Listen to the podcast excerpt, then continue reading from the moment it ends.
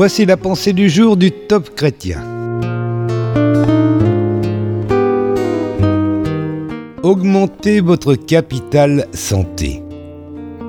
Nous lisons dans 3 Jean, chapitre 1, Bien-aimé, je souhaite que tu prospères à tous égards et sois en bonne santé comme prospère l'état de ton âme. Chaque mois de janvier, nous échangeons nos voeux de bonne santé.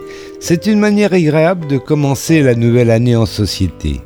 Pour la plupart des gens, la condition essentielle au bonheur est la bonne santé physique.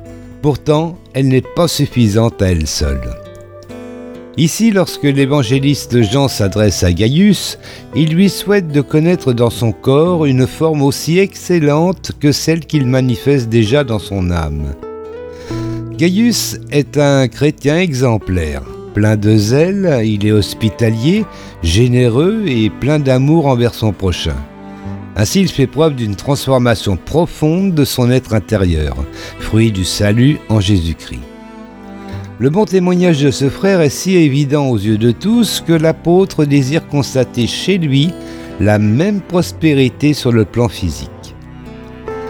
À cette époque, une hérésie populaire prône la supériorité de l'esprit sur le corps, considéré comme terrestre et méprisable. Nul trace ici de cette conception impie. La Bible dispense un enseignement très équilibré en valorisant autant le corps que l'âme, sans les opposer. Aujourd'hui, nous connaissons une situation inverse dans notre monde matérialiste.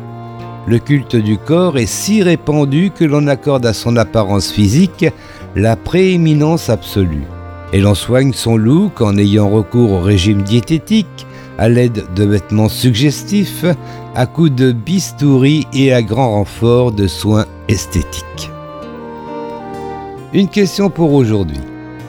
À tenter de ressembler aux icônes de beauté bonheur qui s'affichent partout, ne négligeons-nous pas trop souvent les besoins de notre âme?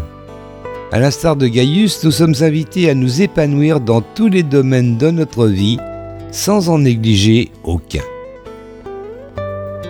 Il s'agissait d'un texte de Solange Rabi.